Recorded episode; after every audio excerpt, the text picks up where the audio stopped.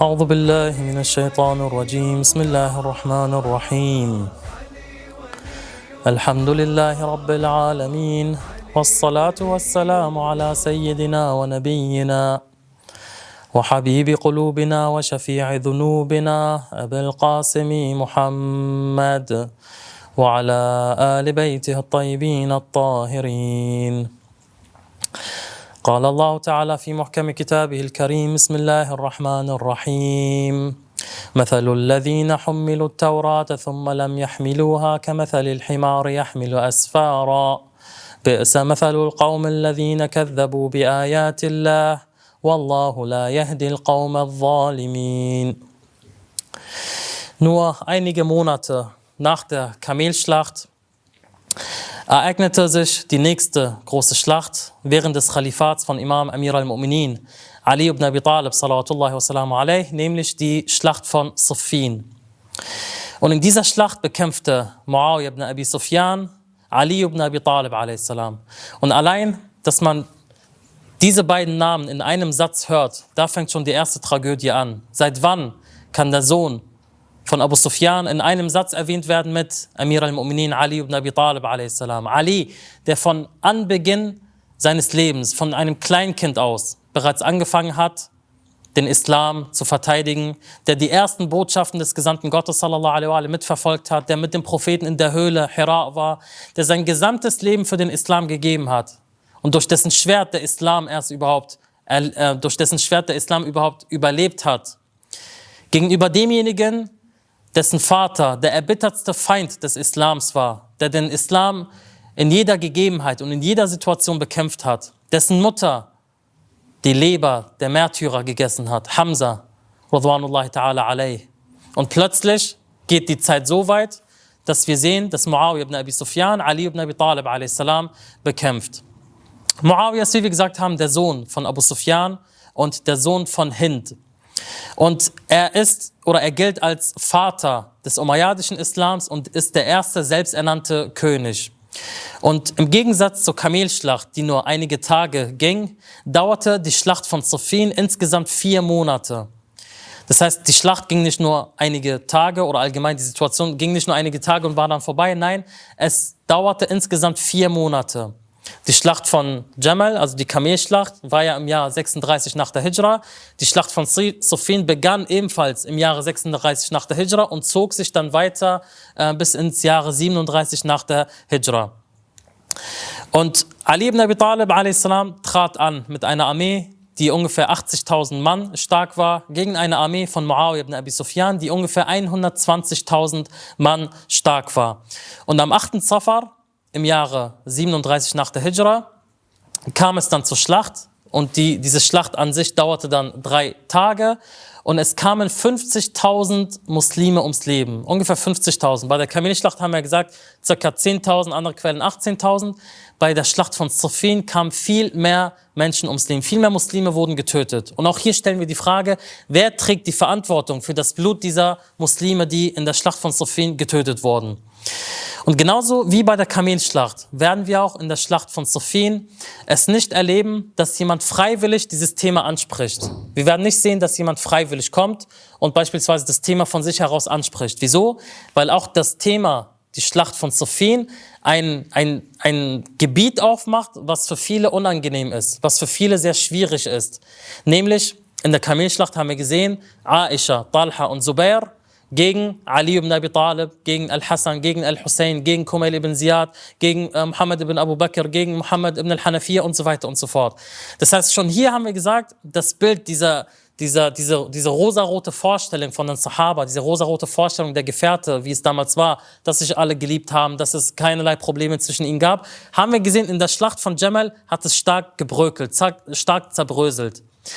Wenn die Schlacht von Jamal, die Kamelschlacht, dieses Bild nur stark zerbröselt hat, dann zerstört die Schlacht von Sofin diese Vorstellung insgesamt bis zu den Fundamenten. Wieso? Weil in der Schlacht von Sofin traten oder kämpften Leute mit gegeneinander, die in Badr anwesend waren. Es kämpften Leute gegeneinander, die unter dem Baum ihren Eid abgelegt haben. Das ist ja so der Vorzeigevers unserer sunnitischen Geschwister, wenn es darum geht, dass alle Sahaba gut sind, dass, es, dass sie alle, äh, dass sie alle ähm, rechtgeleitet sind, dass sie alle äh, gut sind. Wieso? Weil sie sagen, wir beziehen uns auf den Vers im Heiligen Koran bezüglich dem Treueeid unter dem Baum. Wir sehen aber in der Schlacht von Sofien kamen diese Leute, die dort den Eid abgelegt haben und haben sich gegenseitig bekämpft. Wo ist also die Wahrheit? Das ist so eines der größten Mythen, was wir im Islam haben, dass die Sahaba sich gegenseitig geliebt haben, dass alles in Ordnung war. Wir als Anhänger der Rechtsschule der Ahlbayt, wir legen es nicht darauf an, zu sagen, okay, schaut mal, da gab es Probleme, da gab es Streitigkeiten, da gab es Kriege. Das ist nicht unser Ziel. Unser Ziel ist einfach, die historischen Tatsachen aufzuzeigen und zu sagen, was geschah denn damals nach dem Tod des Gesandten Gottes, sallallahu alaihi wa Gab es eine Strategie, gab es eine Agenda, die explizit gerichtet war gegen Ali ibn Abi Talib oder nicht? Und das ist das, was wir untersuchen wollen.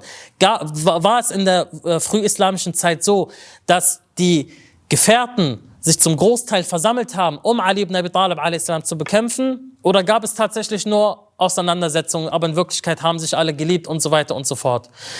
Vor allem durch eine Sache wird, dieser Punkt besonders deutlich. Wann? Wenn es darum geht, dass wir unsere sunnitischen Geschwister fragen, die Kamelschlacht Aisha, wie konnte sie überhaupt gegen den Imam ihrer Zeit antreten? Weil Ali ibn Abi Talib ist der vierte rechtgeleitete Khalif, ihm wurde das Paradies versprochen, äh, aus sunnitischer Sicht, ähm, die, diese Tatsachen, die immer hervorgebracht werden. Wir sagen dann, wie kann es sein, dass Aisha ihn bekämpft hat? Ja, sie hat einen Fehler begangen und sie hat bereut. Und auf diesen Punkt betonen sie natürlich, äh, den, den Punkt betonen sie stark. Sie hat bereut und manche sunnitische Gelehrte gehen auch so weit und sagen, wenn sie nicht bereut hätte, dann würde ihr auch das Höllenfeuer zustehen. Sunnitische Gelehrte, die das offen und direkt sagen, dass wenn sie Ali ibn Abi Talib bekämpft und nicht bereut hätte, sie sagen natürlich, sie hat bereut, sie sagen aber, hätte sie nicht bereut, dann hätte sie das Höllenfeuer verdient. Sie sagen, es war ein Fehler, sie hat einen Fehler begangen, sie hat bereut. Okay, wir nehmen an, sie hat einen Fehler begangen, sie hat bereut. Wie kann es sein, dass einige Monate später, nach der Kamelschlacht, jemand kommt und wieder genau den gleichen Fehler macht? Wenn ich sehe, jemand hat einen Fehler gemacht und er bereut, komme ich dann und mache genau den gleichen Fehler nochmal? Habe ich nichts davon gelernt? Oder steckt tatsächlich eine Agenda dahinter, hinter Leuten, die Missgunst gehegt haben gegen Ali ibn Abi Talib, die Neid hatten gegen Ali ibn Abi Talib, die versucht haben, die Stellung von Ali ibn Abi Talib zu erniedrigen, die dann letztendlich dazu geführt hat, dass er bekämpft wurde. In diesen viereinhalb Jahren, wo er Khalif war, hatte er drei innerislamische große Kriege zu bewältigen. Und das hatte ich letztes Mal schon angesprochen. Man fragte ihn, oh Ali, du bist viereinhalb Jahre Khalif, drei große Kriege äh, hattest du zu bestreiten. Wieso? Und der Imam a.s. antwortete mit einer sehr schönen Aussage. Er sagte, während sie an der Macht waren, mussten sie mit Leuten wie mir umgehen. Daher gab es keine Probleme. Aber als ich Khalif wurde, musste ich mit Leuten wie ihnen umgehen. Da sieht man schon, wie, wie, wie der Schmerz im Herzen von Ali ibn Abi Talib sitzt. Das heißt, wir sehen also, es gab tatsächlich nach dem Tod des Gesandten Gottes sallallahu alaihi wa eine systematische eine systematische Kriegserklärung gegenüber Ali ibn Abi Talib im Speziellen und im Allgemeinen gegenüber der Ahlul Bayt Salatullah wa salamu alaihim. Und nicht nur gegen Ali sehen wir das, wir sehen das gegenüber Fatima Zahra salam, wie der Umayyadische Islam versucht, die Stellung und den Rang von Fatimas zu erniedrigen. Und darüber haben wir vor einigen Jahren auch ausführlich gesprochen, wie einer der Köpfe des Umayyadischen Islams, nämlich Ibn Taymiyyah, wie er versucht, den Rang Fatimas salam zu schmähen und zu erniedrigen. Wir sehen das genauso bei Imam al-Hassan beispielsweise. Imam al-Hassan, als er vergiftet wurde, als er Märtyrer wurde, wollte man ihm neben seinem Großvater Rasulullah sallallahu alaihi bestätigen. Wer hat sie aufgehalten? Aisha bint Abi Bakr. Sie hat beispielsweise ihr Zeichen gegeben. 70 Pfeile wurden auf den reinen Leichnam von Imam al-Hassan ähm, ähm, abgeworfen und man hat es verhindert, dass er neben seinem Großvater bestattet wurde. Wir sehen also, es gab eine systematische Agenda, die gegen die Ahlul Bayt gerichtet war. Und das ist das, worauf wir hinaus wollen. Es war nicht so, dass es ein, eine Streitigkeit gab, ein Problem gab, ein Missverständnis gab und sie haben sich dann ähm, daraufhin ähm, versöhnt und waren dann wieder Liebe, Friede, Freude, Eierkuchen, wie man so schön sagt. Nein, es gab eine Agenda, es gab ein System dahinter gegen die Ahlul Bayt, sallallahu wa sallam alaihim. Deshalb sehen wir also, die Schlacht, die in Sophien stattfand, war eine gewaltige Schlacht. Nochmal um eine Stufe größer als die Schlacht äh, in, in Basra, als die Kamelschlacht. Und deswegen ist es umso verwunderlicher und umso mysteriöser, wie wenn jemand kommt und sagt, und das gibt es tatsächlich heute. Ich habe gestern noch einen sunnitischen, salafistischen Prediger, besser gesagt, gesehen, der dann sagt, Muawiyah radiyallahu an und Ali radiyallahu an haben sich bekämpft, radiyallahu anhum. Der eine wollte den anderen töten, radiyallahu an. Wie denkst du nach, was du überhaupt da sagst? Der eine will den anderen töten. Er geht in eine Schlacht mit 120.000 Mann und will den vierten rechtgeleiteten Khalifen töten und sagt radiyallahu an. Wo ist da die Logik? Manchmal frage ich mich, wo ist da die Logik? Aber jetzt kommt das Beste. Muawiyah hat Ishtihad begangen und er hat einen Fehler begangen. Ishtihad. Hier sagt man Ishtihad. Was hat man mit denjenigen gemacht, die ihre Bay an Abu Bakr verweigert haben? Haben sie auch Ishtihad begangen? Oder wurden sie sofort, wie du schon sagst, wurden sie sofort abgemurkt? Malik ibn Nuwayra das beste Beispiel. Wer die Bay an Abu Bakr verweigert, der begeht also kein Ishtihad, der ist Murtad geworden, der muss getötet werden. Wer aber die Bay an Ali ibn Abi Talib verweigert, der hat Ishtihad gemacht, 50.000 Muslime sind gestorben, ist egal, ähm, Gottes Zufriedenheit mit ihnen allen. Wir sehen also, es gibt ein, großes, ein großer Logikfehler. Und wir als Anhänger der Rechtsschule der Ahlul Bayt, uns wurde gesagt, denkt nach, benutzt euren Verstand. Und das ist das, was der Koran die ganze Zeit besagt und betont. Und so, der Koran sagt, denkt nach, o ihr Leute. Vor allem, du siehst beide Parteien, Ali ibn Abi Talib, Muawiyah ibn Abi Sufyan. Ali ibn Abi Talib, über den der Prophet sagte, Ali zu lieben ist Glaube und Ali zu hassen ist Heuchelei. Ali ist quasi vom Propheten sallallahu alaihi als ein Wegweiser, als ein, als ein ähm, Mittel dargestellt, womit wir erkennen können, ob jemand gläubig oder ein Heuchler ist. Was haben wir über Muawiyah ibn Abi Sufyan? Und einer der sunnitischen Imame, weswegen er auch getötet wurde, weil er ein Buch verfasst hat, über die Vorzüge von Ali ibn Abi Talib, ein sunnitischer Gelehrter, ein sunnitischer Großgelehrter sogar. Er hat ein Buch verfasst über die Vorzüge von Ali ibn Abi Talib. Man kam zu ihm und sagte, wieso schreibst du über Ali, wieso schreibst du nicht über Muawiyah? Und das war damals in Scham. Er sagte, ich habe nichts über Muawiyah gefunden, außer einen einzigen Hadith des Propheten. La ashba Allah batna Muawiyah. Möge, möge sein Bauch niemals äh, satt werden über Muawiyah. Das ist das Einzige, was ich über Muawiyah gefunden habe. Was, was soll ich über ihn schreiben? Er wurde daraufhin getötet. Weil Scham war damals Hochburg der Umayyaden. Und Muawiyah ibn Abi Sufyan, klar, als, als, als Vater des Umayyadischen Islams, als Vater dieser systematischen Bekämpfung der Ahlul Bayt salam. Und deshalb unterscheiden wir auch ganz deutlich und direkt und wir sagen, es gibt einmal die Ahlus Sunnah wal Jama'a und es gibt einmal die Anhänger des Umayyadischen Islams. Wenn man sich das anschaut, findet man einen deutlichen Unterschied. Ahlus Sunnah wal Jama'a beispielsweise die Gelehrten, die gemäßigten Gelehrten der Ahlus Sunnah, Sie akzeptieren Ali nicht als Imam oder als Khalifen und so weiter. Sie respektieren und lieben Umar ibn Khattab und Abu Bakr und Aisha und so weiter. Sie haben aber nicht diese tiefgründige Abneigung gegen die Ahlul Bayt salam. Sie akzeptieren also die religiöse Autorität der Ahlul Bayt. Ja, sie akzeptieren nicht ihre politische Autorität. Sie sagen, Abu Bakr war geeigneter als Politiker. Ali ist eher der Religiöse. Ali ist eher derjenige, zu dem man in Punkt Religion zurückkehren sollte. Aber Abu Bakr, Omar, Uthman akzeptieren wir. Der Umayyadische Islam akzeptiert weder die religiöse Führung Alis noch die politische Führung Alis.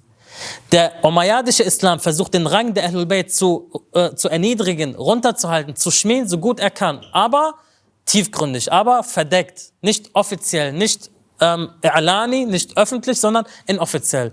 Ja, wir lieben die Ahlul Bayt und das kennt ihr sicherlich auch heutzutage von Leuten.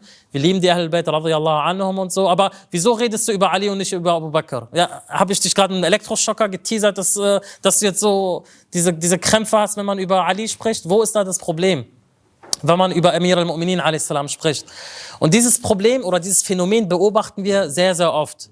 Sobald man die Vorzüge der Ahlul Bayt erwähnt, kommen sie damit nicht klar. Und das ist auch eine Überlieferung des Gesandten Gottes sallallahu alaihi wa Darüber hat schon der Prophet gesprochen, sallallahu alaihi Er sagte, ich bin verwundert über ein Volk, dass wenn du in deren Anwesenheit die Familie von Ibrahim erwähnst, die Familie von äh, Nuh, die Familie, die Familie von anderen Propheten, dass sie dann äh, frohe Botschaft verkündigen und glücklich sind und äh, darüber reden gerne. Aber sobald du die Familie Mohammeds erwähnt, dann versteinern ihre Herzen. Sie können es nicht ertragen, die Vorzüge der Ahlul Bayt salam zu hören. Diese Leute gibt es heute immer noch. Und deswegen, wenn wir über diese Themen sprechen, soll keiner daran, äh, soll keiner denken, Wir haben nichts Besseres zu tun, als alte Sachen auszugraben, als alte Probleme auszu auszutragen, als alte Sachen und immer wieder auf die Probleme. Nein, wir wollen darauf aufmerksam machen, es gab eine Agenda, es gab ein politisches System hinter dem Ganzen, womit die Ahlul Bayt gezielt bekämpft wurden. Und wieso ist das wichtig? Der Prophet sagte, ich hinterlasse euch den Koran und meine Ahlul Bayt, was in den Sahih-Büchern drin steht. Der Koran und meine Ahlul Bayt. Wer die Ahlul Bayt bekämpft, der ist so, als würde er den Koran bekämpfen. Wer den Koran bekämpft, bekämpft Allah subhanahu wa ta'ala. Und darüber können sich keine zwei Muslime uneinig sein. Deshalb, wenn wir über diese Punkte sprechen, dann auf, um auf diesen Punkt ähm, aufmerksam zu machen. Die Schlacht von Safin, Ali ibn Abi Talib gegen Muawiyah. Jetzt kommen wieder manche und sagen, ihr Schiiten übertreibt mit Ali, jedes eurer Worte ist Ali, Ali, Ali, Ali, Ali. Okay, gut, Ali zur Seite. Wer war denn noch auf der Seite von Ali ibn Abi Talib? Wer wurde an diesem Tag getötet, über den der Prophet sagte, Du wirst von Heuchlern, von Ungläubigen getötet werden. Ammar bin Yasser wurde in der Schlacht von Safin getötet. Ja, Ammar, taqtuluka al-fi'atul baghiya. Eine ganz bekannte Überlieferung des Gesandten Gottes sallallahu alaihi wa Wer war noch auf der Seite von Amir al-Mu'minin? Uwais al-Qarni. Uwais al-Qarni, über den der, der Prophet sagte, da wo Uwais ist, ich rieche an diesem Ort, wo Uwais ist, das Paradies. Und viele weitere Gefährten. Hani ibn Urwa war auch noch mit dabei. Und ähm, ähm, äh, Imam al-Hassan, Imam al-Hussein waren natürlich mit dabei. Malik al-Ashtar war mit dabei, über den Ali sagte, Malik ist für mich das, was ich für den Gesandten Gottes sallallahu alaihi wa war. Khuzayma bin Thabit al-Ansari, Dhul Shahadatain, einer der vertrauenswürdigsten Gefährten des Propheten sallallahu alaihi wa der den Beinamen bekam, derjenige mit den zwei Bezeugungen, weil er so vertrauenswürdig war, dass der Prophet gesagt hat, eine Bezeugung von Khuzayma entspricht zwei Bezeugungen von normalen Muslimen. Sie alle waren auf der Seite von Ali ibn Abi Talib. Wer war auf der Seite von Muawiyah? Amr ibn al-As. Der Sohn der Lotterie, wie ich ihn liebevoll immer nenne. Wieso? Das hat einen historischen Hintergrund. Man wusste nicht, wer sein Vater ist. Amr ibn al-As. Man wusste nicht, wer sein Vater ist. Man hat die Person genommen, die Männer genommen, wo die Wahrscheinlichkeit groß ist, dass er der Vater sein könnte. Man hat die Namen auf Zettel geschrieben. Einer hat einen Zettel gezogen und es kam raus, Al-As ibn Wa'il, also hatte den Beinamen Amr ibn al-As bekommen. So jemand ist auf der Seite von Muawiyah. Und derjenige, der den Duft des Paradieses hinterlässt, ist auf der Seite von Amir al-Mu'minin. Derjenige, über den der Prophet sagte, oh Ammar, du wirst von der Fi'atul Baria getötet, das ist auf der Seite von Ali ibn Abi Talib. Das heißt, wenn wir sagen, die Schlacht von Jamal, die Kamelschlacht, war jetzt nicht, nicht so deutlich. Wir können da noch nicht sagen, wer auf der, äh, auf der wahren Seite ist oder nicht, weil wir haben Aisha, die Ehefrau des Propheten, die Lieblingsfrau des Propheten, Talha und Zubair sind da. Ist schwierig, wir können nicht entscheiden. Die Schlacht von Sufin trennt die Spreu vom Weizen zu 100 Prozent. Wir haben Muawiyah und wir haben die anderen großen Gefährten, die allesamt auf der Seite des Gesandten Gottes sallallahu alaihi standen. Daher, um endlich mal anzufangen mit dem Vortrag äh, nach dieser klein, kleinen Einleitung, wollen wir heute schauen, was es mit der Schlacht von Sufin auf sich hat. Und zwar wieder wie gewohnt anhand folgender Punkte. Wir wollen erstmal schauen, Weshalb hat Imam Amir al-Mu'minin, Ali ibn Abi Talib a.s., sein Zentrum, seine Zentrale von Medina nach Kufa verlagert? Weil er war ja erstmal in Medina, als er Khalif wurde, da war seine Zentrale. Wieso hat er sie nach Kufa verlagert? Weshalb? Ähm, weshalb oder wie hat Muawiyah versucht, die Witwe von Uthman ibn Affan quasi ähm, zu heiraten und wie hat sie ihm geantwortet? Danach wollen wir schauen, wieso war sich Muawiyah ibn Abi Sufyan so sicher, dass er Ali ibn Abi Talib bekämpfen kann, dass er dann in den Krieg auch gegen ihn gezogen ist und welche Länder standen unter seiner Herrschaft. Danach möchten wir schauen, wie bemühte sich der Imam a.s. vor, vor dem Krieg um eine friedliche Lösung. Weil wenn wir die Geschichte des Imams sehen, sehen wir immer, bevor er in den Krieg gestartet ist, immer jedes Mal ohne Ausnahme, wie er erstmal versucht hat zu reden und eine friedliche Lösung zu finden. Wie er erstmal auf die Person eingeredet hat, ohne in den Krieg zu gehen. Was hat der Imam a.s. auch hier gemacht? Und als der Imam die Kontrolle über das Wasser hatte am Euphrat, weil zuerst hatte Muawiyas Armee die Kontrolle, danach hat der Imam die Kontrolle über das Wasser übernommen. Welchen Grundsatz hat der Imam festgehalten, der bis heute andauert und der bis zum Tage der Auferstehung andauert, wenn es um Wasser für ein Lebewesen geht? Danach möchten wir schauen, inwiefern spaltete der Tod von Ammar bin Yasser die Armee von Muawiyah und wie hat Muawiyah darauf geantwortet und sie letztendlich beruhigt, dass sie sich nicht aufregen sollen. Und welche Strategie hat Muawiyah dann ähm, entfacht, als er kurz davor war, besiegt zu werden, als er kurz davor war, getötet zu werden? Welche Strategie hat er entfacht? Wie hat letztendlich Muawiyah es geschafft, die Armee von Ali ibn Abi Talib zu spalten, ihnen Versprechen zu geben um, und am Ende daraus sich eine besondere Gruppe hervorgetan hat und wie es dann zu dem dritten Krieg letztendlich kam. Darüber möchten wir heute inshallah gemeinsam sprechen. Wie wir gesagt haben, als Imam Amir al-Mu'minin Khalif wurde, war das Zentrum seiner Herrschaft Medina. Die Ahlul Bayt liebten Medina. Es gab keine Stadt, welche die Ahlul Bayt mehr geliebt haben als Medina. Ja, die Leute von Medina sind schlecht mit der Ahlul Bayt umgegangen, aber sie haben die Stadt geliebt, die Stadt des Propheten sallallahu alaihi wa Und wie ihr wisst, sind auch diverse Imame dort begraben in Al-Baqi' in Al-Medina. Wer kann man die Imame nennen, die in Medina begraben sind? Hassan al-Askari? Nein, Imam al-Askari ist im Irak begraben. Imam al-Baqir, ja. Imam al-Sadiq, richtig, Imam al-Sadiq. Wer noch? Imam Sajjad. Imam Hassan. Imam Hassan, richtig. Und natürlich das Oberhaupt der Ahlul Bayt, der Gesandte Gottes Muhammad sallallahu alaihi wa alihi wasallam. Das heißt, wir sehen, viele Imame sind in Medina begraben. Als der Imam dann gesehen hat, als Aisha, Talha, Zubair ihn bekämpft haben, waren sie daran, bestimmte Schlüsselstädte zu erobern. Und eine dieser Schlüsselstädte war Kufa. Kufa war bis dahin eine Stadt, die gerade einmal 19 Jahre alt gewesen ist. Sie wurde äh, erschlossen, also die Stadt Kufa wurde erschlossen von, ähm, von, äh, ähm, von Sa'd ibn Abi Waqqas, genau, von Sa'd ibn Abi Waqqas, der Vater von Omar ibn Sa'd.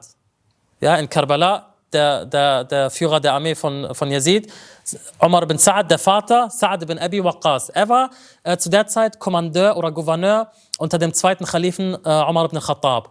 Er hat diese Stadt gesehen oder beziehungsweise diese Ortschaft gesehen, hat gesagt, ist ein guter strategischer Punkt, wo Soldaten auch gut auskommen können und hat diese Stadt quasi erschlossen, die Stadt Kufa. Ali a.s. wusste, die Stadt Medina ist nicht der beste und strategischste Ort, weil Muawiyah hatte zu der Zeit oder war Herrscher zu der Zeit von verschiedenen Städten oder man sagt von, von, von Ascham. Wenn wir heute Ascham sagen, denken wir sofort an welches Land? Syrien. Syrien, richtig. Damals war Scham ein viel größeres Gebiet. Damals war Scham heute Syrien, Libanon, Jordanien und Palästina. Die vier Länder war, galten früher als Ascham und Muawiyah war der Herrscher über Scham. Das Interessante ist, wer hat ihn als Gouverneur eingesetzt? Umar ibn Khattab, der zweite Khalif. Nur so nebenbei. Zuerst war es sein Onkel Yazid, also Abu Sufyan hat einen Sohn namens Yazid. Und als dieser Yazid starb, hat Umar ibn Khattab gesagt, okay, Muawiyah soll es übernehmen. Und Muawiyah hat seinen Sohn, Yazid ibn Muawiyah, nach seinem Onkel, also nach seinem Bruder Yazid dann letztendlich benannt.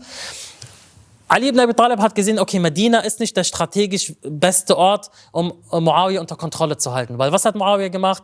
Er hat bestimmte Ländereien erobert, er wollte sein Gebiet vergrößern, weil er hatte zu der Zeit, also Muawiyah war, wir, er hat sich ja selber als König benannt und er hat diverse Ländereien erobert. Teile Europas standen unter seiner Herrschaft, Teile von Konstantinopel standen unter seiner Herrschaft, Teile von Nordafrika standen unter seiner Herrschaft. Er war also jemand, der sich ein Imperium aufgebaut hat. Und Ali ibn Abi Talib wusste, zum einen ist er der Khalif, das heißt, diejenigen, die unter seiner Herrschaft leben, müssen ihm die Bay'a geben. Das ist ohne Zweifel so, auch nach der sunnitischen Rechtsschule. Darum gibt es ja diese ganzen Probleme. Er muss ihm die Bay'a geben. Aber er hat von sich aus gesagt, nein, niemals gebe ich ihm die Bay'a. Ich habe diese Macht, ich habe diese Position, ich habe dies alles. Und ich soll jetzt Ali ibn Abi Talib die Bay'a geben? Niemals, mache ich nicht. Ali ibn Abi Talib wusste also, ich muss an einen zentralen Ort, wo ich strategisch viel besser agieren kann, wenn Muawiyah anfängt dann, weitere Ländereien zu erobern, seine Anhänger zu töten und so weiter, weil sie sich ihm nicht anschließen. Also ist er ausgewandert nach Kufa und hat dort seine Zentrale gemacht. Und Kufa wird letztendlich auch die Zentrale sein von Imam Sahib al-Asr wa Zaman, Ajalallahu ta'ala Faraj sharif der gemäß seinem Großvater quasi handeln wird und Kufa ebenfalls als äh, sein, sein Stützpunkt annehmen wird. Über Muawiyah müssen wir drei Sachen wissen.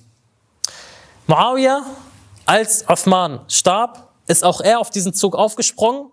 Wir wollen die Mörder von Uthman finden. Wir wollen denjenigen finden, der für Uthmans Mord oder für Uthmans Tod verantwortlich ist.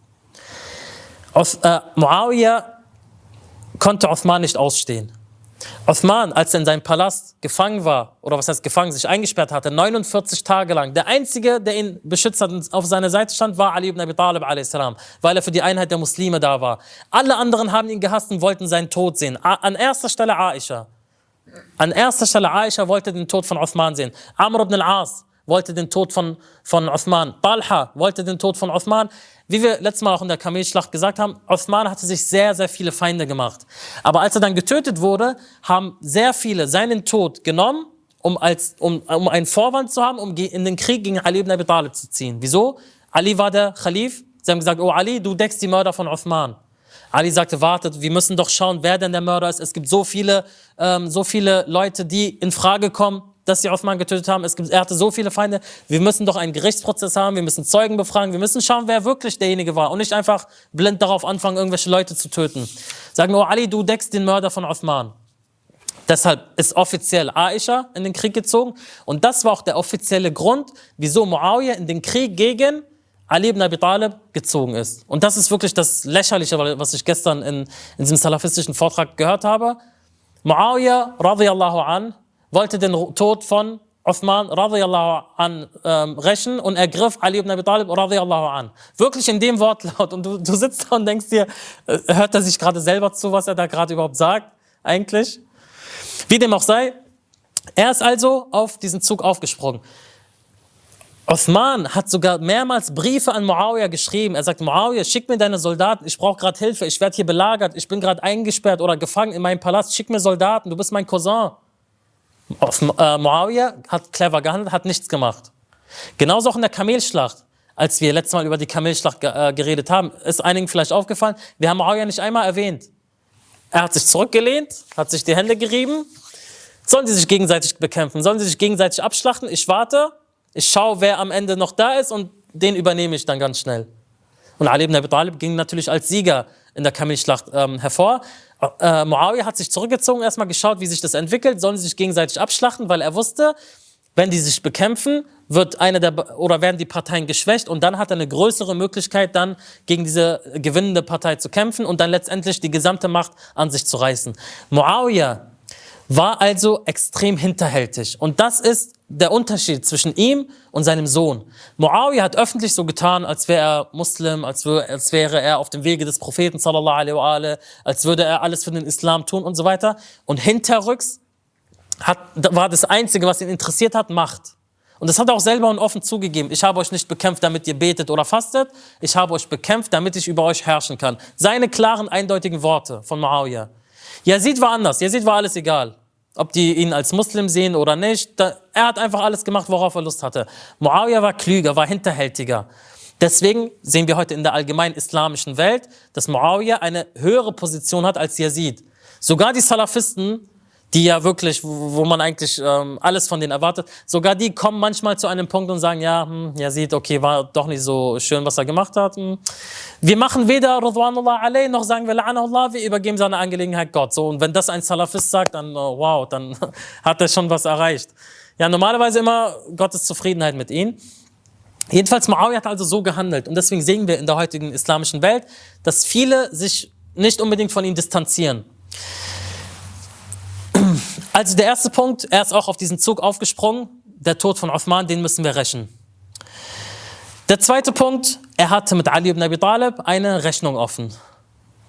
Ali, die Umayyaden allgemein haben mit Ali ibn Abi Talib eine Rechnung offen. Wieso?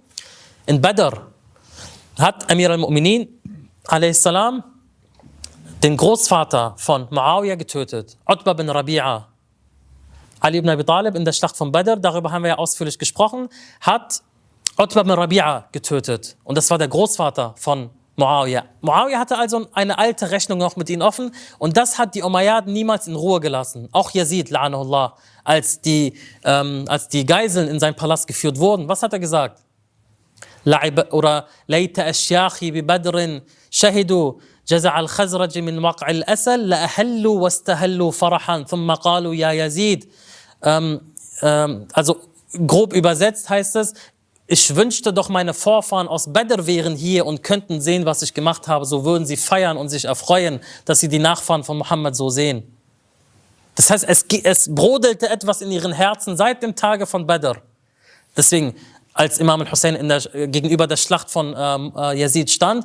Weshalb bekämpft ihr mich? Habe ich jemanden von euch getötet? Habe ich jemanden von euch verletzt? Habe ich irgendein Unrecht begangen? Weshalb bekämpft ihr mich? Die Antwort war, نقاتلك بغضا منا لأبيك وما فعل بأجدادنا يوم بدر وحنين. Das hat in ihren Herzen gebrodelt. Wir bekämpfen dich aus Hass und Groll gegenüber deinem Vater und was er mit unseren Vorvätern gemacht hat am Tage von Badr und Hunain. Diese beiden Tage hingen in den Herzen der Umayyaden. Sie konnten nicht damit abschließen. Sie konnten nicht damit abschließen, was Ali ibn Abi Talib mit ihren Vorfahren an diesem Tag gemacht hat. Das war also eine alte Rechnung, die Muawiyah mit Ali a.s. noch offen hatte. Also hat Amir al-Mu'minin, wie wir gesagt haben, beschlossen, nach Kufa zu gehen. Und er hat dort angefangen, natürlich Leute zu entsenden zu Muawiyah, zu seinen Leuten, dass sie ihm die Bay'a geben sollen, weil er ist der Khalif. Und übrigens auch, diejenigen, die dann kommen, sagen, ja, Muawiyah, er wollte den Tod seines Cousins rächen das kann man ja irgendwo verstehen und Ali ibn Abi Talib hat nicht, nicht schnell genug gehandelt. Moment mal, wer ist denn der Waliul Amr zu dieser Zeit? Wer ist der, wer ist der Herrscher? Ali ibn Abi Talib ist doch der vierte rechtgeleitete Khalif, wie er sagt. Gemäß dem Fiqh, dem sunnitischen Fiqh und dem schiitischen Fiqh. Der Khalif hat letztendlich die Autorität. Wenn du ein Problem hast, dann gehst du zum Khalif und sagst, ich möchte beispielsweise, ich mache eine Anzeige, so gemäß äh, dem, dem heutigen Standard, ich mache eine Anzeige gegen Unbekannt aufgrund Mord von Osman, bitte kümmere dich drum. Darf ich Selbstjustiz machen? Nein. Darf ich mich selber um die Sache äh, bemühen und den, Herrschende, den Herrscher, den Khalifen bekämpfen, weil er nicht schnell genug meiner Meinung nach gehandelt hat? Wir sehen also, es wird mit zweierlei Maß gemessen. Manchmal ist es okay, den Khalifen zu bekämpfen, wenn der Khalif Ali ist. Manchmal aber wirst du getötet, wenn du dich auch nur mit einem Wort gegen den Khalifen äh, stellst, wenn es Abu Bakr ist. Das ist das, wo wir sagen, das kann nicht stimmen. Da ist was faul. Das kann so nicht sein. Denkt drüber nach. Schaltet euren Verstand ein. Ist, kann es wirklich so sein, wie ihr das darstellt? Jedenfalls, wie wir gesagt haben, Muawiyah war also in einer starken Position und er besaß weiterhin die Dreistigkeit, das Hemd von Uthman zu nehmen und zu sagen, wir wollen den Tod von Uthman rächen. Und das erinnert so ein bisschen an das Hemd von Yusuf, salam, die, die die Geschichte von Yusuf kennen, das Hemd von Yusuf mit Blut beschmiert. Er hat es genauso gemacht, er hat das Hemd von Uthman genommen, mit Blut beschmiert. Ich werde den Tod meines Cousins rächen. Wenn du ihn so geliebt hast, wieso hast du ihn nicht unterstützt, als er deine Hilfe gebraucht hat? Wenn du ihn liebst, wieso hast du ihm nicht Soldaten geschickt, als, als äh, gefühlt die, äh, die gesamte arabische Halbinsel ihn, seinen Tod sehen wollte? Jetzt plötzlich, wo er tot ist, wo du einen Grund brauchst, um Ali zu bekämpfen, jetzt plötzlich liebst du ihn und willst ihn, ähm, willst ihn ähm, rächen. Daraufhin hat Muawiyah angefangen, Briefe zu schreiben an die Witwe von Othman, nämlich Naila. Die Frau von Othman galt als eine der schönsten Frauen damals und hat angefangen, ihr Briefe zu schreiben. Heirate mich, heirate mich, heirate mich. Sie hat erstmal gar nicht darauf reagiert. Irgendwann hat sie zurückgeschrieben, wieso, was, wieso willst du mich heiraten? Und er sagt sowas sinngemäß wie, ja, deine wunderschönen Zähne, die so weiß sind wie Perlen und so weiter und so fort. Und sie hat ihm daraufhin einen Zahn, hatte sie, einen Zahn eingepackt, ihn geschickt, hier, heirate diesen Zahn, wenn er dir so gefällt. Sie wusste ganz genau, Muawiyah hat ihren Ehemann nicht geliebt. Muawiyah hat ihren Ehemann nicht verteidigt. Ali war derjenige, der ihren Ehemann beschützt hat. Er hat nur clever abgewartet, bis sich alle gegenseitig abschlachten, damit er seinem eigenen Ziel immer näher kommt. Wieso aber war Muawiyah sich so sicher, dass er Ali ibn Abi Talib a.s. Äh, bekämpfen und besiegen kann? Wobei hier müssen wir erstmal sagen, Muawiyah wollte nicht von Anfang an in den Krieg gegen Ali ziehen. Er hat gesagt, wenn ich meine Ländereien habe, wenn ich als Khalif, äh, ähm, wenn ich als Khalif oder als, als Herrscher, nicht als Khalif, als Herrscher weiter bleiben kann, dann kann Ali machen, was er will. Er wollte quasi erstmal einen Staat in einem Staat gründen, ein Khalifat in einem Khalifat quasi. Und daraufhin kam Walid ibn Uqba zu Muawiyah. Walid ibn Uqba, ihr erinnert euch, das ist derjenige, der betrunken das Morgengebet verrichtet hat und vier Rak'at gebetet hat. Das war derjenige, der, dieser Walid ibn Uqba. Das war einer der Berater von Muawiyah. Und wenn wir uns die Berater von Muawiyah anschauen, mashallah, wir haben diesen Walid ibn Uqba, der das Morgengebet vier Rak'at betet, weil er betrunken war. Wir haben Samara bin Jundub, das ist der, über den der Prophet sagte, du bist ein Mudar, du bist, ein, du bist eine schädliche Person. Abu Huraira, über ihn brauchen wir nicht viel zu sagen. Und letztendlich Sir John, der christliche Beamte am Hofe der Umayyaden. Diesen Namen Sir John habt ihr vielleicht an anderer Stelle schon mal gehört. Ihr erinnert euch, als Yazid, La'anullah, überlegt hat, wen er als Gouverneur in Kufa einsetzen kann, als Muslim ibn Aqil kam. Und dieser Sir John, dieser christliche Beamte am Hofe der Umayyaden, er sagte zu ihm, wäre dein Vater Muawiyah noch am Leben, hätte er Ibn Ziyad geholt. Und daraufhin hat dann Yazid Ibn Ziyad geholt und die Geschichte hat seinen Lauf genommen. Das waren so die engsten Berater von Muawiyah. Und dieser Walid ibn Uqba, scheinbar hat er mal einen klaren Moment, wo er nicht besoffen war, kam zu Muawiyah und sagte, du, wir werden dich niemals als einen der Umayyaden, als Beni Umayyah bezeichnen, wenn du Ali in Ruhe lässt. Ali ibn Abi Talib, der das mit deinem Großvater gemacht hat, den lässt du einfach so, du sagst, ich habe meine Länder, er hat seine Länder. Nein, du musst ihn bekämpfen. Sonst bist du keiner der Umayyaden, sonst können wir dich als keinen der Umayyaden bezeichnen. Daraufhin hat Muawiyah gesagt, okay, er hat angefangen, Sticheleien zu machen, äh, das Landstück ähm, oder die Ländereien, wo Kumail ibn Ziyad geherrscht hat, dort äh, Probleme zu stiften, Spione herauszusenden, weswegen dann Ali ibn Abi Talib gesagt hat, okay, so kann es nicht weitergehen, Muawiyah muss gestoppt werden, bevor er sich so sehr in seinem Wahn verliert, dass der gesamte Islam noch darunter leiden wird. Muawiyah muss an dieser Stelle gestoppt werden. Wo? In Safin. Safin war eine Stelle zwischen Scham und dem heutigen Irak. Das heißt, eine, eine bestimmte Stelle am Euphrat, am Wasser, wo sie sich dort dann getroffen haben. Wie gesagt, an der Stelle oder an der Seite von Imam Amir al-Mu'minin war Ammar bin Yasser, der in seinen 90ern war, war, also er war schon bereits alt, wirklich in, in den 90ern, Husayma bin Thabit, äh, Uwais al-Qarni, Imam Hassan, Imam Hussein. Und sie hatten einen kleinen Bruder, der dort äh, ebenfalls mit anwesend war. Und ihr kennt ihn vielleicht, Abu Fadl al-Abbas, der in Sufin mit anwesend war und auch dort seinen äh, Auftritt hatte. Als sie Sufin erreichten, Muawiyah mit seiner Armee, Imam Ali mit seiner Armee. Das erste, was Muawiyah tat, ist, Kontrolle über das Wasser zu erlangen. Weil das war strategisch natürlich ein extrem wichtiger Punkt. Wenn du Kontrolle über das Wasser hast, dann hast du eigentlich schon fast gewonnen. Wieso? Die gegnerische Armee hat kein Wasser, verdurstet, stirbt. Muawiyah hat also erstmal Kontrolle über das Wasser gehabt und er hat keinen von ihnen Wasser gegeben. Keiner der Armee von Ali ibn Abi Talib. Ali a.s. sagte daraufhin, Malik, du, andere Gefährte, ihr geht und verschafft euch äh, Zugang zu Wasser, sodass wir die Kontrolle über das Wasser bekommen. Malik al-Ashtar ist gezogen. Und am Ende haben sie auch die Kontrolle über das Wasser zurückbekommen. Sie hatten jetzt die Kontrolle über das Wasser, also Ali ibn Abi Talib a.s. Jetzt plötzlich hat sich die Situation umgedreht. Die Armee von Muawiyah hat plötzlich kein Wasser gehabt. Der erste Tag verging, der zweite Tag, der dritte Tag. Sie haben immer mehr Durst bekommen. Sie haben gesagt, hätten wir doch damals Ali ibn Abi Talib Wasser gegeben, dann hätte er uns jetzt auch was gegeben. Wieso haben wir damals Ali nichts gegeben, jetzt werden wir verdursten? Amr ibn al-As kam und sagte, geht zu Ali und fragt ihn nach Wasser, er wird euch nicht zurückweisen. Und das ist der Punkt, wenn der Feind dich besser kennt als deine eigenen Anhänger. Glaubt nicht, dass Muawiyah nicht wusste, wer Ali ist. Glaubt nicht, dass Amr ibn al-As nicht wusste, wer Ali ibn, Abi Talib, Ali ibn Abi Talib ist. Sie wussten ganz genau, welche Position er hat, welches Wissen er hat, welche Stärke, welche Macht er hat. Aber die Nafsul Ammara, das tiefere Ich, das tiefere, diese Machtbestrebung, äh, die sie hatten, das hat über alles andere bewogen. Sie wussten ganz genau, gegen wen sie kämpfen. Sagten, Ali ist nicht jemand, der dich, äh, der dich zurückweist, wenn du ihn um Wasser bist. Geht, geht und fragt ihn nach Wasser. Sie sind gekommen, oh Ali, wir verdursten, wir brauchen Wasser, gibst du uns etwas Wasser? Der Imam a.s. drehte sich zu seinen eigenen Soldaten. Sagte, was sollen wir tun? Sie wollen Wasser, sollen wir ihm Wasser geben? Sie alle sagten, nein, auf keinen Fall geben wir ihnen Wasser. Sie haben uns auch kein Wasser gegeben und so würde wahrscheinlich jeder von uns handeln. So Auge um Auge, Zahn um Zahn, wie man so schon sagt. Nein, wir geben ihnen kein Wasser. Er sagte nein. Und hier hat er einen Grundsatz etabliert, der bis heute gilt und bis zum Tage der Auferstehung gilt. Wasser ist ein Menschenrecht. Ich wünschte, die Leute von Nestle würden das hören.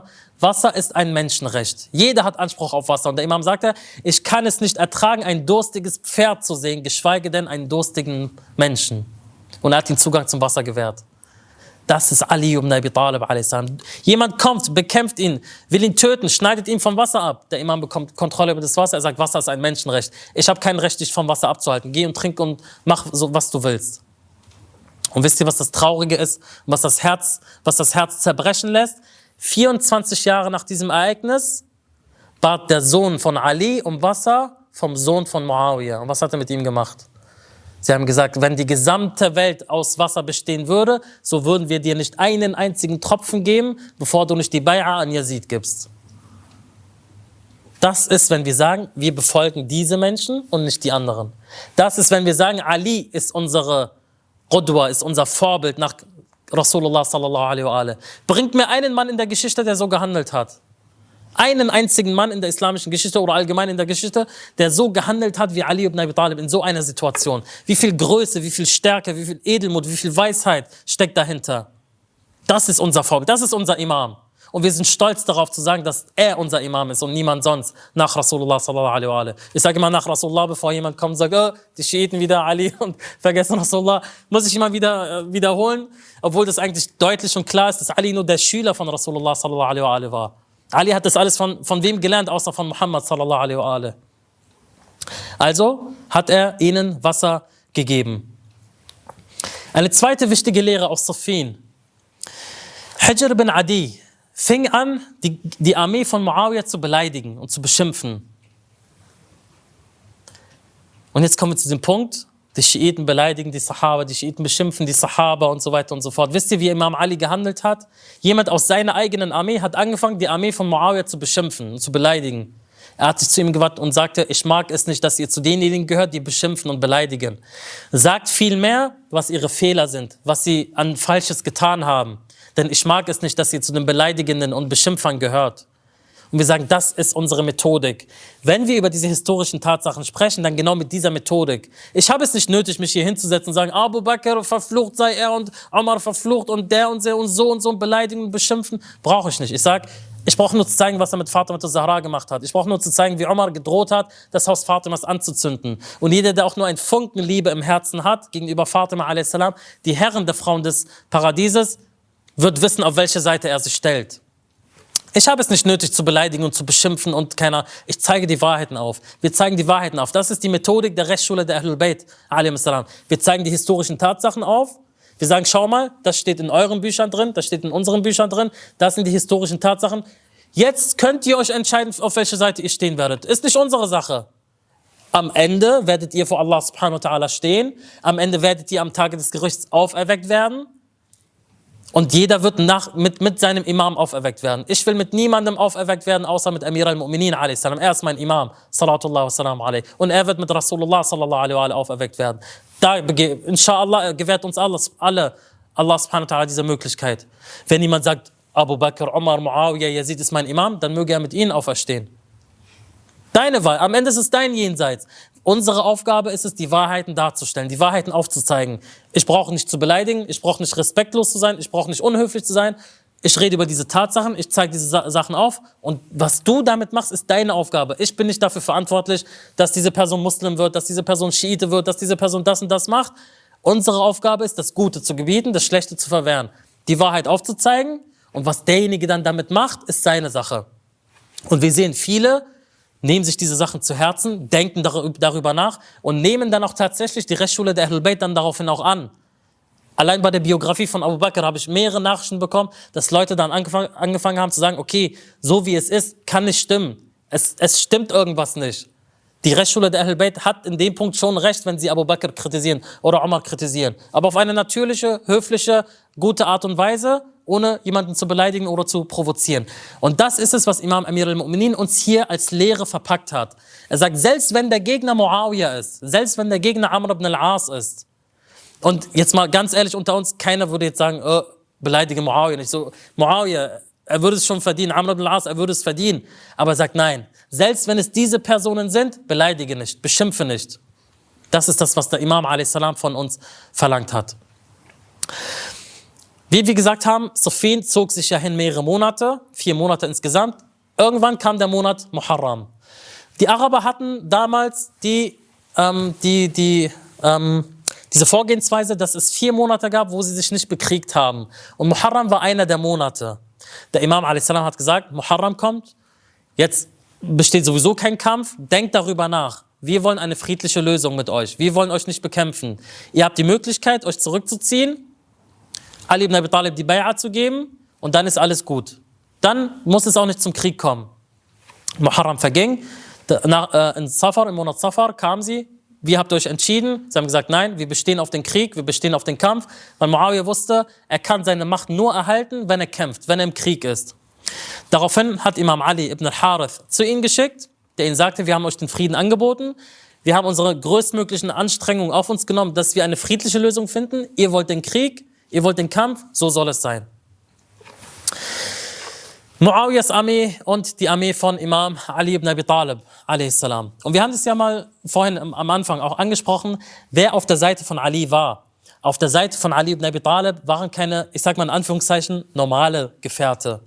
Auf der Seite von Ali waren wirklich hochkarätige Gefährte mit dabei, die ein, die, die gespaltet haben zwischen Wahrheit und Unwahrheit, zwischen Falschheit und Wahrheit.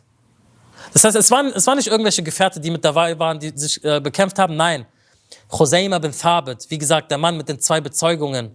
Ammar bin Yasser, über den der Prophet selber sagte, O Ammar, du wirst von Ungläubigen, von Heuchlern getötet werden. Wie deutlich muss es eigentlich noch sein? Uwais al-Qarani, Hani bin Urwa und viele, viele weitere Gefährte, Malik al-Ashtar, Imam Hassan, Imam Hussein, sie alle waren auf der Seite von Ali ibn Abi Talib. Deutlicher kann es eigentlich gar nicht mehr gehen. Aber sie wollten trotzdem den Kampf und der Kampf startete und der Krieg hat begonnen.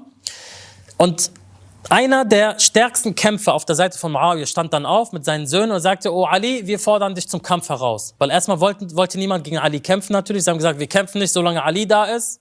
Weil sie wussten, wenn Ali auf, die, auf das Schlachtfeld kommt, sie haben Jamal gesehen, ist vorbei. Sie haben gesagt, ohne Ali. Wir kämpfen gegen euch, aber ohne Ali. Wir kämpfen gegen Ali, aber nicht direkt gegen ihn, gegen seine Armee. So nach dem Motto. Als wären wir hier bei Wünsch dir was. Jedenfalls, der Imam hat eine Maske angezogen. Dieser Kämpfer kam mit seinen Söhnen. Wir fordern euch zum Kampf heraus. Imam Amir al-Mu'minin hat seinen Sohn vorausgeschickt, Abu Fadl al-Abbas a.s. Und er war ein Jüngling. Er war noch gar nicht, ähm, er war in keinem fortgeschrittenen Alter. Er war noch ein Jüngling. Er hat eine Maske aufgezogen. Imam Ali sagte zu ihm, du gibst deine Identität nicht preis, bis ich es dir erlaube, bis ich es dir sage. Abu Fadl al-Abbas als Jüngling ging, kämpfte, kämpfte, hat jeden besiegt, der ihm in den Weg stand. Und die Leute fragten ihn, wer bist du? Er, er, drehte sich zu seinem Vater, sein Vater sagte nein. Sie haben ihn nochmal gefragt, wer bist du, gib dich zu erkennen, wer steckt hinter der Maske? Er schaute seinen Vater an, sein Vater sagte nein, noch nicht. Sie haben ihn nochmal gefragt, wer bist du? Er kämpfte, er kämpfte, sagten, wer bist du? Er schaute seinen Vater an, sein Vater sagte, ja, jetzt kannst du die Maske runternehmen. Er hat seine Maske abgenommen und er sagte, Anna, Qamar Bani Hashim, Abu Fadl al-Abbas. Ich bin der Mondschein von Bani Hashim, Abu Fadl al-Abbas. Die Armee von Muawiyah hat eine interessante Antwort gegeben. Sie sagten, die Armee von Muhammad oder die Armee von Ali hat schon bereits zwei Mondscheine, Hassan und Hussein. Sie waren damals bekannt als Mondscheine von Bani Hashim. Abu Fadl al-Abbas schaut seine Ergebenheit und Liebe und Treue. Er sagte, ja, Hassan und Hussein sind die Söhne Muhammads. Ich bin der Sohn Alis. Und es ist die Aufgabe der Söhne Alis, die Söhne Muhammads zu beschützen. Hassan und Hussein sind die Augen von Ali und ich bin die Hand von Ali. Und es ist die, Auge, es ist die Aufgabe der Hand, die Augen zu schützen. So wurde Abu Fadl al-Abbas großgezogen und erzogen sodass er niemand anderes kannte als sein Vater, nach ihm Imam al-Hassan, nach ihm Imam al-Hussein. Und eine besondere, spezielle Bindung hatte er zu Imam al-Hussein. Bereits als Kinder hatten sie eine spezielle Beziehung. Salam.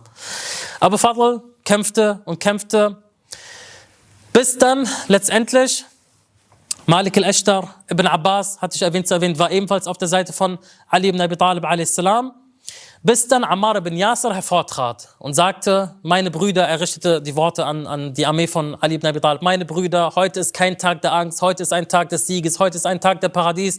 Ich sehe die Tore des Paradieses vor mir. Er kämpfte, wie gesagt, er war in den 90ern, also ein hohes Alter. Er kämpfte und kämpfte, bis er getötet wurde. Und da, an diesem Punkt wirklich war bereits oder ging das Leben einer Legende zu Ende.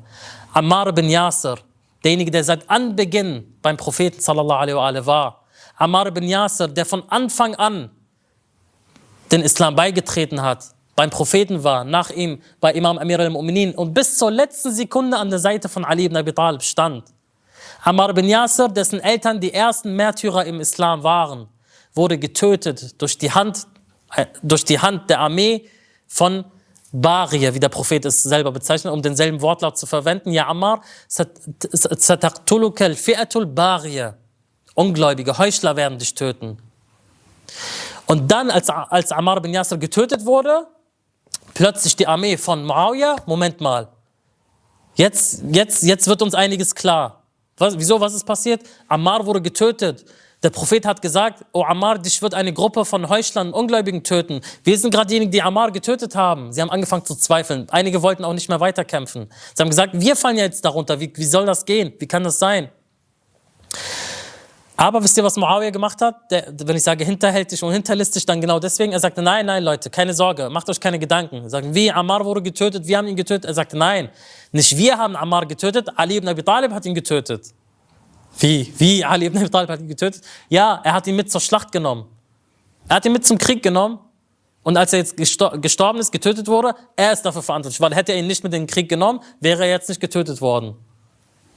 Imam Ali hat daraufhin sehr schön geantwortet. Er sagte, wenn das so ist, dann hat Rasulullah sallallahu alaihi wa Hamza getötet, weil er hat ihn ja mit in die Schlacht nach Uhud genommen. Wo ist da also die Logik? Aber dann Khuzaima starb, Ammar bin Yasir starb, Uwais starb, viele Gefährten starben, bis dann Imam Amir al-Mu'minin gesagt hat, Malik, schaut, Malik war wirklich die, die absolute rechte Hand von Ali ibn Abi Talib. Keiner war Ali ibn Abi Talib näher als Malik al-Ashtar. Deswegen, wie wir gesagt haben, hat er ihm gesagt, ähm, oh, oder Malik ist zu mir, wie ich für Rasulullah sallallahu alaihi wa war. Und was sagte Rasulullah über Ali? Ja, Ali, أنت مني بمنزلة هارون من موسى إلا أنك لست بنبي. Oh Ali, du bist von mir wie, wie Harun zu Musa war. Das heißt, wir können sagen, Malik und Ali war wie Harun zu Musa, quasi genau die gleiche Beziehung. Malik, bist du bereit? Malik sagte, ja, los geht's. Und beide kämpften sich bis zu Muawiyah durch. Sie wollten quasi an Muawiyah heran. Sie kämpften und kämpften und kämpften, bis dann irgendwann Malik sagte, O Amir al-Mu'minin, ich habe genau die gleiche Anzahl der Menschen getötet wie du. Und Ali sagte, wie, woher weißt du das? Er sagte, O Amir al-Mu'minin, immer wenn du jemanden tötest, sagst du Allahu Akbar. Und ich habe gezählt, wie oft du das gesagt hast und mit der Zahl verglichen, die ich getötet habe und wir sind gleich ungefähr. Ich habe so viele getötet wie du. Und Ali ibn Abi Talib wandte sich zu ihm und sagte, O Malik, es gibt einen Unterschied zwischen dem, den ich töte und dem, den du tötest. Er sagte, O Amir al-Mu'minin, was ist der Unterschied? Er sagte, O Malik, du tötest jeden, der vor deine Klinge kommt. Ich aber schaue sieben Generationen in die Nachkommenschaft dieses Mannes. Wenn es eine einzige rechtschaffene Person gibt, so lasse ich ihn am Leben. Das ist Ali ibn Abi Talib, sallallahu wassalamu alayhi. Sie kämpften und kämpften und kämpften sich durch, bis sie eine große Anzahl getötet haben, bis Ali ibn Abi Talib auf Amr ibn al-As gestoßen ist. Amr ibn al-As kann nichts. So, er fiel auf den Boden. Imam Ali war kurz darauf, ihn zu töten. Was hat er gemacht, um sein Leben zu retten? So, hat es sich, so verhält es sich mit Feiglingen. Er hat sich ausgezogen. Er hat sich ausgezogen. Weil er wusste eine Sache. Ali ibn Abi Talib wird dich niemals töten, wenn er verärgert über dich ist.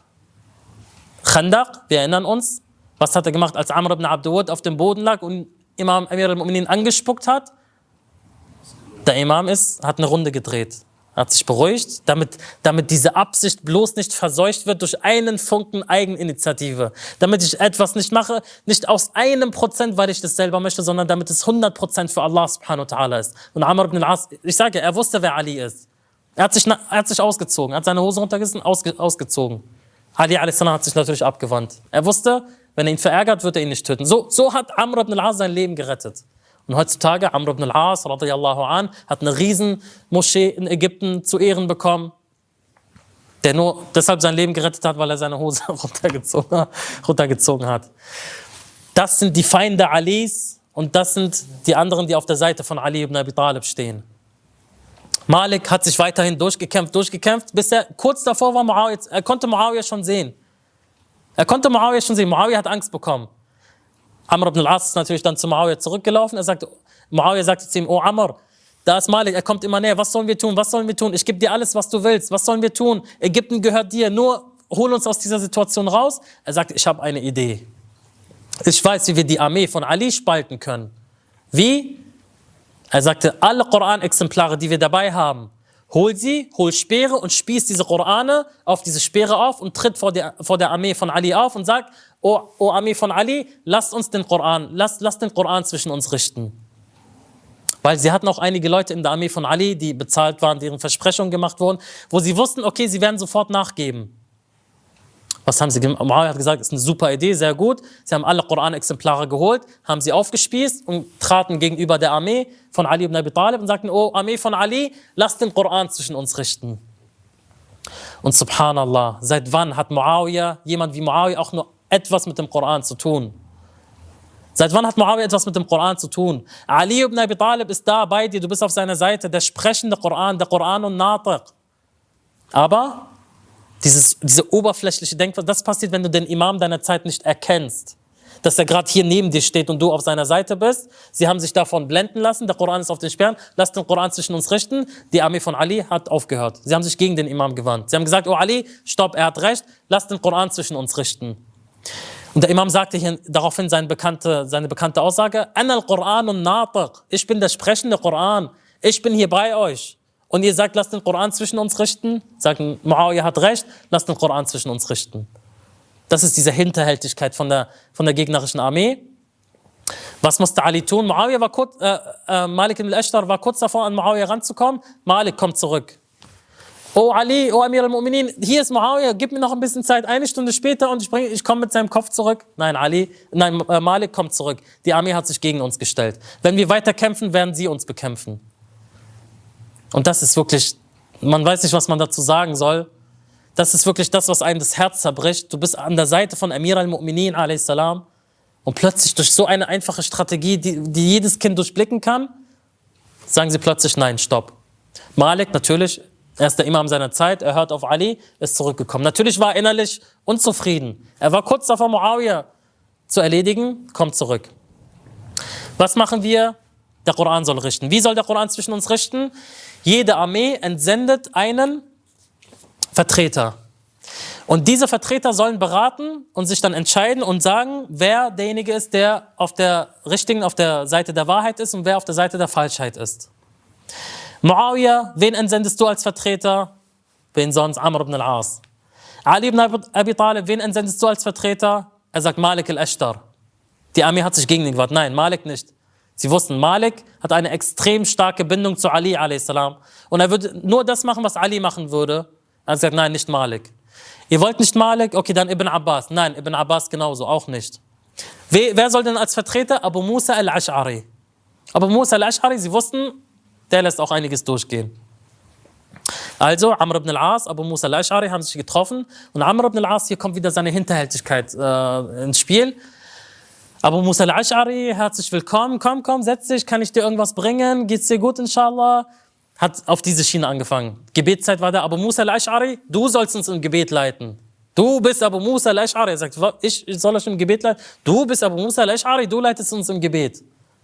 Er hat ihn ein paar Schmeicheleien entgegengeworfen. Okay, was machen wir? Wir einigen uns darauf, sechs Monate gibt es Waffenstillstand. In diesen sechs Monaten ermitteln wir, wer der Mörder von Uthman war. Ja, das, darum geht's ja eigentlich, wer der Mörder von Uthman ist. Und dann schauen wir, wer auf der Wahrheit ist, Ali oder Muawiyah. Einverstanden? Einverstanden. Was machen wir jetzt? Okay, wir schreiben einen Vertrag auf, wir schreiben das nieder. Dies ist eine Vereinbarung zwischen Muawiyah ibn Abi Sufyan und Amir al-Mu'minin Ali ibn Abi Talib. Stopp, stopp, stopp. Was, Amir al-Mu'minin? Wie? Ali ibn Abi Talib? Amir? Nein, nein, nein. Streich dieses Amir al-Mu'minin. Und das erinnert uns an was? An Hudaybiyah. An den Friedensvertrag von Hudaybiyah, als man Rasulullah Muhammad geschrieben hat hat man gesagt, nein, Rasulullah streicht es. Und der Prophet an diesem Tage sagte zu Ali, oh Ali, du wirst das Gleiche irgendwann auch durchmachen. Das war das. Streich Amir al-Mu'minin. Genau das Gleiche. Was machen wir?